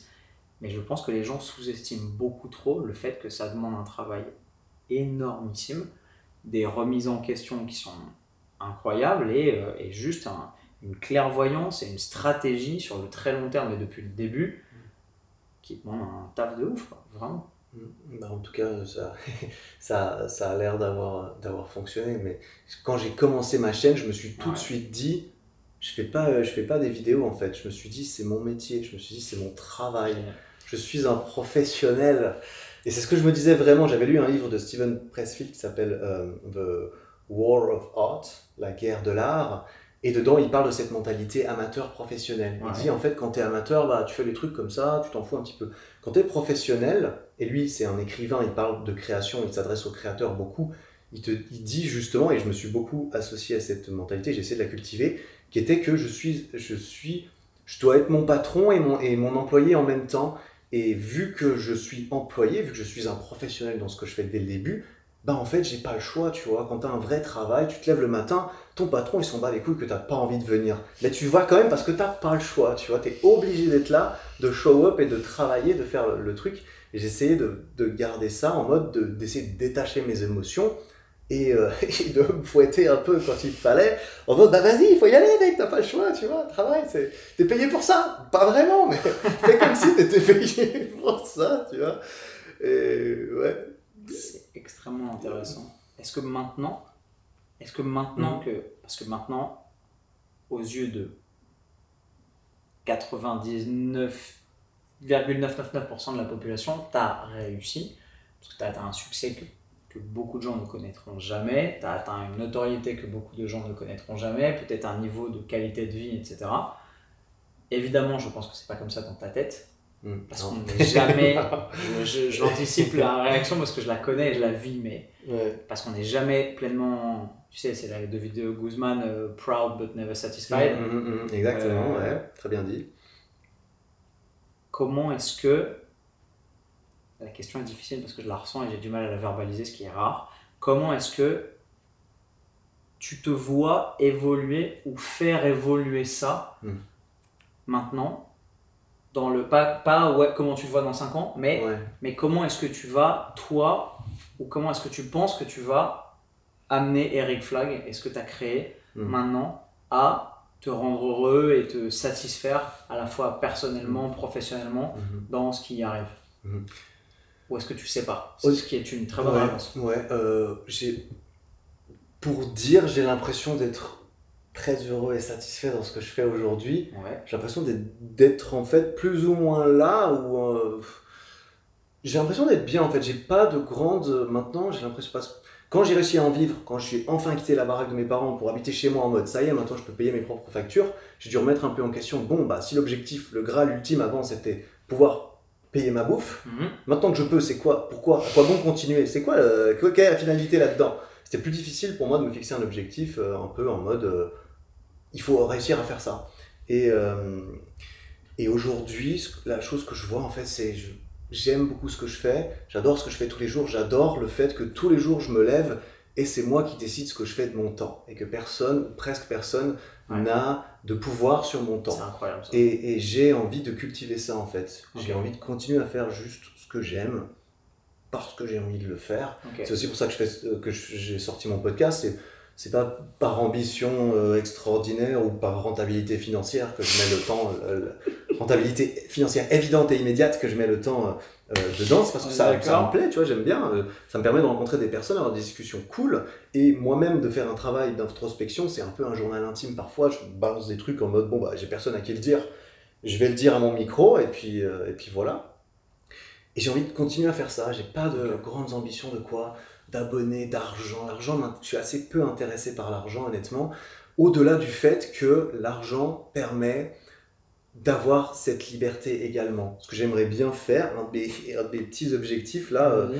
euh, moi j'aimerais bien faire de la musique éventuellement, tu vois, genre composer de la musique Ok. électronique. T'as un background de, de Pas du musicien, tout. des Euh, pas du tout? Si, je fais du piano depuis que j'ai Ok. euh, 14 ans, je fais du piano, donc je fais du piano depuis longtemps.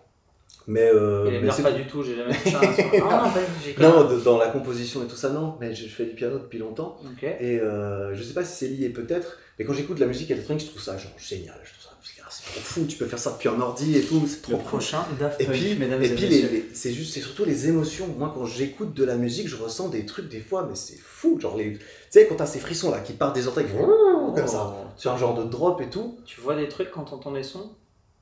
Je sais pas si je vois. Dans des- deux minutes, tu vas me dire que t'es synesthéte. tu Je sais pas tu si je vois des- tu, tu- tu visualises des formes, tu. Je crois pas. Je crois. Ok, je crois pas. Non, mais je trouve ça magnifique quand une chanson peut me faire pleurer ou me faire euh, pen- euh, sentir des trucs et je me dis mais c'est fou de pouvoir créer des trucs Ouais. comme ça chez pour les autres. C'est incroyable. c'est incroyable. Et c'est, et c'est justement, je pense aussi, ce qui fait une bonne vidéo, typiquement. Une vidéo qui fait ressentir des choses aux gens, c'est les vidéos qui marchent. Ta vidéo Wim Hof où tu vas te mettre le cul dans la neige, j'ai eu des frissons. Vraiment. Ah, littéralement. Genre, euh, Ouais. peut-être parce que j'étais passé un peu par ce processus-là et que je me suis extrêmement identifié à ce que tu as fait. Ouais. Mais j'étais en mode. euh, c'est. Là, c'est chocolat, là. Il y a, là, il y a des vrais trucs, là. C'est. Et, et peu importe les émotions, tu vois, si les gens sont en colère, si tu fais le drama, le scandale, bah, ça marche aussi, tu vois.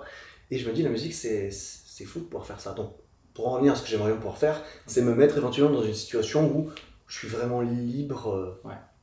Définitivement, on dira. J'aimerais bien, genre, pouvoir me. me- je dis ça, on sait pas, je sais pas du tout ce qui va se passer, mais j'aimerais bien avoir le, le luxe de, genre, m'enfermer dans une cave pendant deux ans, Mhm. juste à faire de la musique et à rien m'occuper du reste en mode. euh, bah, je me laisse deux ans pour essayer de faire un truc, mais j'ai Ok. pas besoin de me préoccuper de comment je vais manger demain, tu vois. C'est réaliste, tu penses? Je sais pas. Ok. Je sais pas. Donc en fait, chaque prochain objectif dans ton univers professionnel et personnel, parce que ce qu'on fait, euh, Mm, toi et moi, mélangé. devient aussi personnel que professionnel et que les sphères sont totalement imbriquées. Mm. Mais chaque chose va aller dans le sens de t'émanciper de plus en plus et te rendre de plus en plus libre. Ouais, je pense. À défaut d'un meilleur, euh, Ok, à défaut d'un meilleur objectif, c'est logique. Mais en fait, je ressens la même chose. Mm. Mais, Mm. une question, parce qu'il y a toujours une question derrière Ouais, c'est sournoise aussi, aussi sournoise. Ah, il est fort, c'est toi. c'est comment tu arrives à réconcilier ce paradoxe de tu bosses énormément et t'investis énormément pour pouvoir être de plus en plus libre. Mmh, ou est-ce que fou, tu hein. c'est-à-dire Ouais, que quel est, quel est la- le degré de pression ou d'exigence personnelle ou d'attente personnelle que tu te mets pour te dire il faut que je sois le plus lean possible, donc il faut que l'ensemble de mon business tourne sans qu'en vrai j'ai besoin à terme peut-être d'être tous les jours là à, à, Mmh. souffler sur les braises pour euh, raviver le feu, tu vois. Donc, qu'est-ce qu'au quotidien je m'impose? Est-ce que tu t'imposes un volume horaire? Est-ce que tu te dis je bosse 3 heures par jour? Est-ce que je bosse du soir au matin? Il y a des mecs qui le font. Est-ce que, euh, est-ce que je bosse euh, tous les jours de la semaine, mais euh, le dimanche, ok, je suis en, je suis en relâche? Comment, Mm. comment tu structures ça? Ça, ça Euh, m'intéresse beaucoup. Pour essayer de répondre à, à ce paradoxe, j'ai l'avantage du coup, c'est que toutes les choses que je fais au quotidien qui aident mon, mon business, on dira, et mon travail, bah, j'aime les faire, tu vois. Je, je, C'est un présupposé euh, essentiel. à avis, on fait rien je suis passionné, passionné par ouais, ça, tu vois, j'adore créer des trucs et des vidéos et, Mais ça répond pas à la ça. question du volume et Ça de, et de la pression. Parce qu'au bout d'un moment, Ouais, on est humain, toi et moi, et même si j'adore faire des vidéos et, euh, et en- enrichir les autres de connaissances et Mhm. faire des cours et faire des conférences et tout, Mhm. au bout d'un moment, à la fin de la journée, tu es fatigué, tu en as marre et tu as envie de, de switch off aussi. Tu as Mhm. envie de t'oublier, de passer à autre chose, de te détendre et de. Voilà. Mhm. Elle est où ta limite Je suis pas le meilleur pour ça, tu vois, je suis pas le meilleur pour donner des conseils sur l'équilibre euh, dans la vie et tout non, ça. non, non, le sans, déséquilibre. sans dire Alors, aux gens comment le faire. D'accord, comment moi je le fais, comment moi je le fais, c'est tout simplement euh, ma journée, mes journées, par défaut, ne Ouais. sont remplies que de travail. Dans ma journée, non, ça dépend. Quand il y a le sport, j'aime le sport. Tous les deux jours, je vais m'entraîner. Je sais que j'ai deux heures où je, où je vais m'entraîner. Parfois, il y a des fois, il y a, il y a des activités sociales, des machins où je Ouais. fais, des repas avec ma famille, avec mes potes de temps en temps. Et par défaut, tout le temps où je suis éveillé, sinon, bah, je travaille en fait. Et quand il y a d'autres choses qui viennent, bah là, je fais de la place dedans et je les mets, tu vois. Mais sinon, Et je dis pas que c'est une bonne idée, mais si je te lâche tout seul, Mhm. tu vas bosser. Tout, tout, ouais. Par Et définition. c'est ce que je disais, et c'est justement, c'est pire cette année en 2021, Ouais. et j'essaie de relâcher le pied. J'ai j'ai eu des périodes où c'est vrai que je travaillais un peu trop, je trouve. Euh, maintenant que je n'ai plus de copine, avant ma copine me cadrait. Ouais. Parce qu'il fallait se coucher à une certaine heure, et on en blaguait, j'en blaguais avec elle en mode le jour où je suis tout seul, je vais mourir, seul devant mon ordi. Parce que j'aurais, je me serais pas, je me serais pas arrêté. Non, mais c'est, on en rigolait et, et, et, euh, et ça me faisait un peu peur quelque part. Je me disais, ouais, peut-être ça pourrait arriver. Et effectivement, c'est arrivé. Et je- j'en ai appris par différentes expériences où j'ai voulu trop faire que euh, c'est bien de décompresser, de prendre le temps de temps en temps et de réintégrer aussi. Bah forcément, vu que je suis célibataire, euh, j'ai quand même. euh, J'ai quand même des besoins, tu vois. Donc, je me suis dit, il faut que je rencontre des gens aussi un petit peu. Et j'ai pris aussi du plaisir à, à intégrer d'autres choses. Mais, euh, mais par défaut, c'est ça. Donc au début, tu es en train de me dire que parfois, quand tu es en train de socialiser ou de, ou de prendre du bon temps ou de te divertir, parfois tu as une voix dans ta tête qui dit Oh ouais, non, je devrais peut-être être en train de bosser là. Ou- Alors, euh, de moins en moins, non, pas vraiment. Vraiment, quand je vais faire des choses avec mes potes, j'essaie d'être à fond dedans et de ne pas penser au travail. Même s'il y a toujours un, un- un truc qui peut tourner, je ne culpabilise pas en mode non, il faudrait que je bosse. Parce que si j'ai cette voix, je me bats. Je me bats, je vais travailler, tu vois, ou je suis pas venu. Non, Je suis pas venu. trucs, Non, c'est mais tu vois, vais- c'est surtout que je suis pas venu. Parce que avant de venir, je réfléchis, ok, si j'y vais ou j'y vais pas, mais j'y vais pas à moitié, tu vois. Donc euh, je reste chez moi et, je te dis ça, c'est que je le fais pas très souvent, tu vois. Je vais voir mes potes euh. Une fois par semaine, peut-être, quelque chose comme ça, ma famille de temps en temps et tout. Mais euh, et je fais d'autres trucs. J'ai la chance de pouvoir rencontrer aussi d'autres personnes Ouais. et, et tout ça. Mais le euh, c'est du taf. Ouais, par ouais, par, par jusqu'à ce que j'aille me, Incroyable. jusqu'à ce que j'aille me coucher. Et maintenant, ce que je dois faire, parce que je sais pas, j'ai vieilli ou je deviens un peu. euh, j'ai plus de mal à dormir maintenant qu'avant. Donc maintenant, j'arrête et je vais lire dans mon lit euh, une demi-heure pour que mon cerveau puisse déconnecter. Switch off un peu. Ouais, parce que sinon, je n'arrivais pas, ça continue. T'arrives pas à passer de l'un à l'autre. ouais, Ouais, c'était trop dur. Genre, quand je passe une journée à faire du montage ou quoi, je me fous dans mon lit. Ça, c'est les pires nuits de ma vie. C'est quand j'ai l'impression de faire du montage et que je suis toujours en train de faire mon montage, mais que je dors et tout. Oh, c'est horrible. Et le, mais la meilleure chose, c'est justement que je déconnecte. C'est pour ça que je lis tous les soirs euh, dans mon lit avant de- avant d'aller dormir. Parce que j'apprends des trucs et surtout, ça me permet de déconnecter. De... Oh, allez, on se pose et on pense à autre chose. Qu'est-ce que tu lis? Surtout, j'ai jamais lu de fiction. J'aime pas trop. Ok. Enfin, j'ai lu tous les Harry Potter et tout ça, mais Ouais. après qu'ils sont soit sortis, j'ai arrêté. maintenant, plus t'avances et plus tu fais tout dans le même sens, Ouais. plus t'as l'impression que la fiction c'est de la perte de temps. J'aime pas porter un jugement entre guillemets là-dessus en mode c'est de la perte de temps parce que je sais Plus, c'est que plus t'as envie d'avoir plus moi- de temps pour faire autre chose. voilà moi ça m'intéresse pas de lire la fiction parce que j'ai l'impression que mon temps n'est pas rentabilisé Euh, et, et je dis ça en en ayant quasiment jamais lu donc je suis sûr que ça pourrait m'apporter des choses sur la créativité la narration créer une histoire et tout mais je lis que des livres de, de dev perso de marketing d'entrepreneuriat et de choses comme ça et Ouais. euh, ouais et je trouve ça Je sais que j'ai une liste de trucs, tu vois, genre je me suis fait une liste mais qui est complètement onirique de ouais de grande littérature française, de trucs que j'ai pas lu, pas eu le temps de lire en prépa, sur lesquels j'avais un peu de regrets, machin et tout, Mm. je pense que je les lirai jamais, tu vois. Mm. Parce que tout ce qu'on fait est tellement orienté vers le progrès, et ouais, la productivité, le fait de créer. T'es tellement curieux de voir des mecs et des nanas faire des trucs incroyables autour de toi, Mm. t'as envie d'apprendre à faire pareil, etc. T'as envie de tout faire. pas assez de temps disponible pour progresser sur tout ça et en même temps euh, m'évader dans Flaubert, euh, Zola, Ouais. Rimbaud. euh, je pourrais, j'ai plus le temps en fait. Ouais. Et quand je regarde, c'est pas un jugement de valeur encore, mais les gens qui autour de moi ont le temps et prennent le plaisir de faire ça, il y en a assez peu qui ont l'équilibre nécessaire pour pouvoir faire le reste de ce qu'on doit faire, toi et moi, pour pouvoir faire avancer la cabane. Quoi. Mhm. Voilà, ils font pas de sport. C'est important le sport. Ah, moi, c'est ça, c'est très important pour moi. euh, pour ton équilibre? Ouais, ouais, clairement, moi, si je vais pas au sport, je me sens très vite très mal, euh, pour le coup. Pourquoi le street? Pourquoi tu t'es Euh, orienté pas vers ça? nécessairement le street. Le street, c'était une continuité de, de la muscu. Là, j'avoue Ok. que y a eu, j'ai fait de la muscu assez longtemps. Ensuite, j'ai cherché des nouveaux T'as un passé de objectifs. gymnaste avant Non. Pas du tout. Non. Zéro. Non, ok, j'aurais parié la, dessus, la mais. muscu à 17. Ok. Et ensuite, je suis passé au street à 25 ans. Et là, j'ai 30 ans. Et euh, le street, j'adore, j'adore ça. Ça fait partie intégrante de mon travail. Et, et donc, j'ai aussi une certaine pression vis-à-vis de ça. Mais Oh, euh, ça c'est intéressant. C'est-à-dire que tu t'en viens à te dire que même si tu pouvais tomber en désamour avec cette, euh, ce type de pratique, peut-être que tu aurais la pression de quand même garder un peu ça dans ta vie pour ton contenu, pour tes formations, pour tes followers, etc. non, il faudrait que la transition soit, soit douce. Et intelligence. Ouais. Ah, faudrait pas que soit pression, du, ça. du jour au lendemain. Ah, en fait, j'a- j'adore ça. C'est juste que je n'ai plus l'ambition, je n'ai pas d'ambition sportive. Ouais, je n'ai aucune ambition compétitrice et tout. Donc moi, je vais, je me maintiens. Donc euh, j'adore ça, c'est important pour moi. Mais, euh, mais c'est vrai que voilà, enfin, ouais. J'en suis, je suis pas comme au début où j'étais chaud bouillant, je m'entraînais, je voulais absolument progresser et tout. Là, j'ai plus des grandes ambitions de progrès. Et les meilleures ambitions de progrès que j'ai, c'est quand je peux genre faire une vidéo dessus, tu vois. Je vais apprendre ça, je vais apprendre cette nouvelle figure, ce nouveau truc, je peux en faire une vidéo, ah trop cool, je vais en faire une vidéo. C'est la vidéo qui me chauffe, tu vois. Et, et j'ai commencé en mode le street, c'est ma passion. Je vais faire des vidéos à propos de ma passion. Et ensuite, la passion est devenue le support de ma nouvelle passion, qui est Ouais. de créer des, des, des, des trucs. Et du coup, je peux créer des trucs là-dessus. Vu que c'est- ça fait, c'est, c'est partie de- des, des rares blocs qu'il y a dans ma vie, bah, je crée des trucs euh, sur ce que je fais.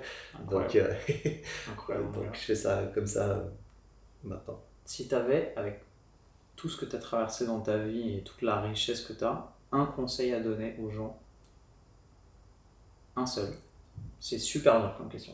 Un conseil à donner, n'importe, n'importe quoi. Un conseil ou un, ou un regret que tu as eu et que tu aimerais que les gens aient pas, ou, un, ou une devise, ou un truc qui te qui fait que, je sais pas, que, qui t'a porté dans la vie particulièrement et que tu Ouais. peux remercier. Ouais, euh, alors je sais pas si c'est un conseil, c'est peut-être plutôt un, un constat que j'ai que j'ai l'impression d'avoir fait ces dernières années.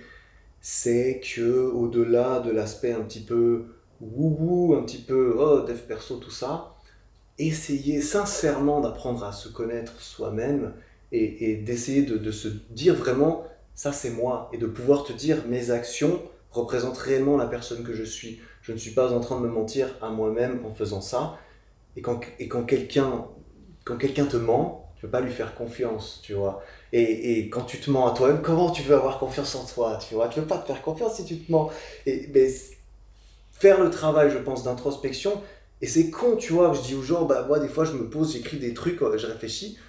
Je dis ouais, bah, super, bah, je pourrais faire ça. Tu le fais pas, mais je pense que un vrai travail conscient, d'essayer de comprendre en fait pourquoi, aussi, tu vois, pourquoi, le pourquoi c'est classiquement genre c'est un cliché presque. Te dis, ah, c'est quoi ton pourquoi? Eh, Mon pourquoi, euh, j'en ai un, mais voilà. Est-ce que tu es à peu près au courant, tu vois? Je pense que au-delà de, en plus, dans, une société qui est peut-être un peu matérialiste, un petit peu euh, show-off, un petit peu réseaux sociaux, tout ça, euh, le côté un peu moins glamour qui est, bah, qui es-tu? Qui suis-je? Je trouve que c'est un, truc intéressant à creuser. Donc j'aurais envie de dire, peu importe le moyen, peu importe comment, les expériences, le travail direct en mode je me pose et je me pose des questions sur ma vie, ou tout simplement un- un- une rétrospective sur les expériences que j'ai vécues en mode tiens, peut-être que ça, ça peut m'aider à, à me, à me définir, entre guillemets. Et la définition de l'identité n'est pas. L'identité, c'est malléable. On peut euh, l'influencer et on l'influence avec nos actions, je pense, tu vois. Euh, voilà. voilà mon conseil. C'était pas un conseil, mais Euh, ça- m'a apporté euh, des, des trucs à moi, je trouve, j'ai l'impression. Merci euh, mon gros, merci pour euh, tous ces insights, toute cette sagesse, toute cette fraîcheur aussi. C'est extrêmement rafraîchissant pour moi de pouvoir partager tout ça, de pouvoir m'inviter dans ton cerveau. Mhm. C'était génial. Et soldats, j'espère que vous avez apprécié autant que moi de pouvoir partager tout ça. Merci Eric. Merci à toi, Antoine. Merci à tous d'avoir suivi cette vidéo. Je ne doute pas que vous avez éclaté les pouces bleus parce que vous l'avez tellement kiffé important. et qu'elle vous a tellement enrichi que vous avez aussi appuyé sur le petit bouton sur lequel il y a marqué s'abonner si vous voyez cette vidéo sur YouTube. Je pense qu'en fait elle est tellement longue que je vais aussi en faire un podcast. Tu vois, Mhm. pour te dire à quel Mhm. point c'est c'est complètement euh, spontané dans ma tête, c'est que je savais même pas quel type de format on allait pouvoir en tirer, mais c'est tellement riche qu'on va en tirer quelque chose de magnifique parce que ce qu'on vient de vivre c'était magnifique. Merci Antoine, merci de beaucoup plus. pour l'opportunité. Merci mon gros d'avoir fait le déplacement jusqu'ici depuis ta Suisse. euh. Suisse natale. Natal. Et on se retrouve dans une prochaine. Et comme d'habitude, vous le savez, avec le sourire. Plus fort et plus fit. Ciao.